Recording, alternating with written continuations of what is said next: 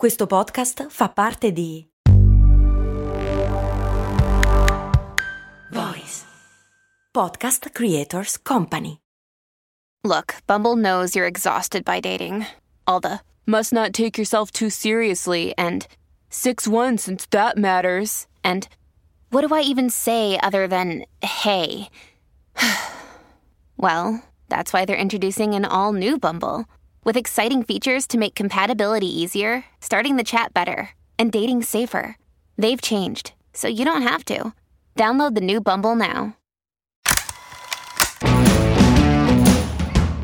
Bentornati su Brandy, miei cari amici avventurieri. Io sono Max Corona e sono un giocatore compulsivo. Non sto parlando di gioco d'azzardo, roulette o blackjack, no no, io sto parlando dell'unico inimitabile gioco re dell'estate. Cosa c'è di meglio che posizionarsi all'ombra di un ombrellone con gli amici e un bel mazzo di carte da uno? Puoi odiarlo, puoi amarlo, ma alla fine ti trovi sempre con quelle dannate carte in mano. Ma da dove nasce il gioco più amato e anche un pochino odiato dell'estate? Preparatevi perché dietro a quelle carte potremo anche scoprire una storia interessante.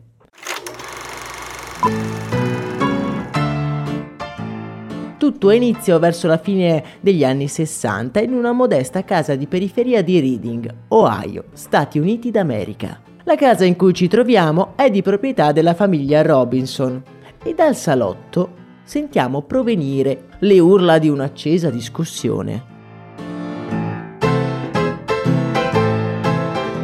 Merle Robinson e il figlio Bob stanno discutendo seduti al tavolo davanti a un mazzo di carte. L'argomento della discussione sono le regole del Dernier, un gioco da tavolo nel quale si utilizzano le normali carte da scala 40.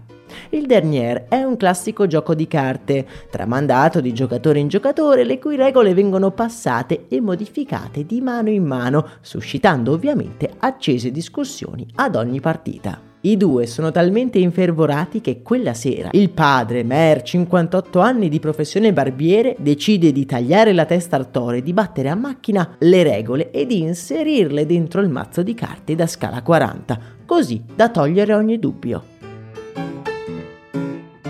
Stuzzicato dal suo spirito imprenditoriale, Mer decide di mettere in vendita i mazzi con dentro le regole stampate nella sua bottega da barbiere. Magari, lui pensa, altri vogliono risolvere il problema delle regole che si sanno ma anche non si sanno e che portano sempre ad accese discussioni. Per sua grande sorpresa, i mazzi di carte si vendono bene e allora Merle, insieme alla moglie Mary, decide di disegnare un mazzo di carte ex novo da essere utilizzato esclusivamente per giocare a Dernier. Per avere l'esclusiva sul gioco, Merle e Mary hanno il colpo di genio di cambiargli anche nome. Siccome il Dernier prevede che il vincitore rimanga senza carte, inseriscono la regola di dichiarare quando uno dei giocatori rimane con una sola carta. Prima chiamano il gioco One, per poi virare sul più esotico Uno, prendendo in prestito la parola della lingua spagnola, ma anche della lingua italiana. I Robinson sono talmente convinti del successo che investono tutti i loro risparmi, ben 8.000 dollari per produrre 5.000 copie, tutte da vendere ovviamente nella bottega da barbiere di Mel Robinson. Purtroppo i mazzi di uno rimangono sull'espositore del nostro barbiere per alcuni mesi, finché qualcosa di inaspettato succede. Il titolare delle pompe funebri della città, un certo Robert Terzak, entra nel negozio di Mer per una veloce spuntatina ai capelli. Parlando con il barbiere viene a conoscenza di questo gioco, di sua invenzione, colto dalla curiosità decide di comprarne una copia. Arrivato a casa, Robert Terzak comincia a giocare ad uno con i propri familiari e i propri amici e subito si appassiona. Mentre gioca e pesca le quattro carte, un'idea si insinua nella sua mente. Quel gioco è divertente e merita una possibilità. Pochi mesi dopo ritorna nella bottega di Robinson con una proposta allettante. Avrebbe stampato lui il gioco in maniera massiccia. Mel Robinson ormai è affezionato al suo gioco di carte, ma lui non ha le potenzialità per stamparlo su larga scala. L'unica possibilità è affidarsi al signor Terzak, il titolare delle pompe funebri. Robert Herzog compra i diritti di uno da Mel Robinson per la bellezza di 50.000 dollari, più 10 centesimi su ogni futura rivendita.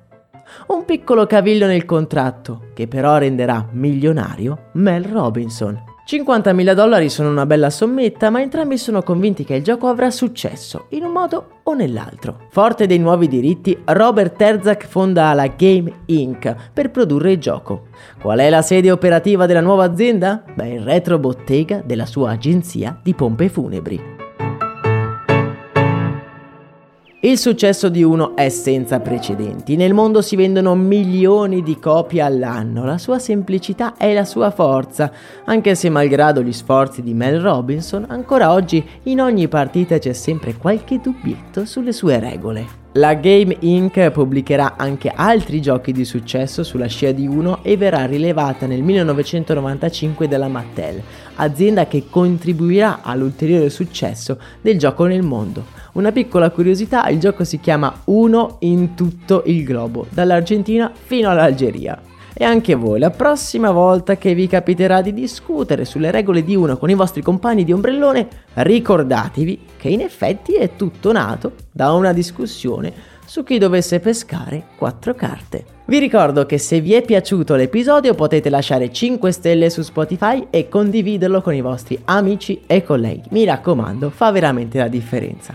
Per oggi è davvero tutto, nella speranza che stiate giocando a carte con i vostri amici, io vi auguro una serena giornata. Un abbraccio e un saluto da Max Corona.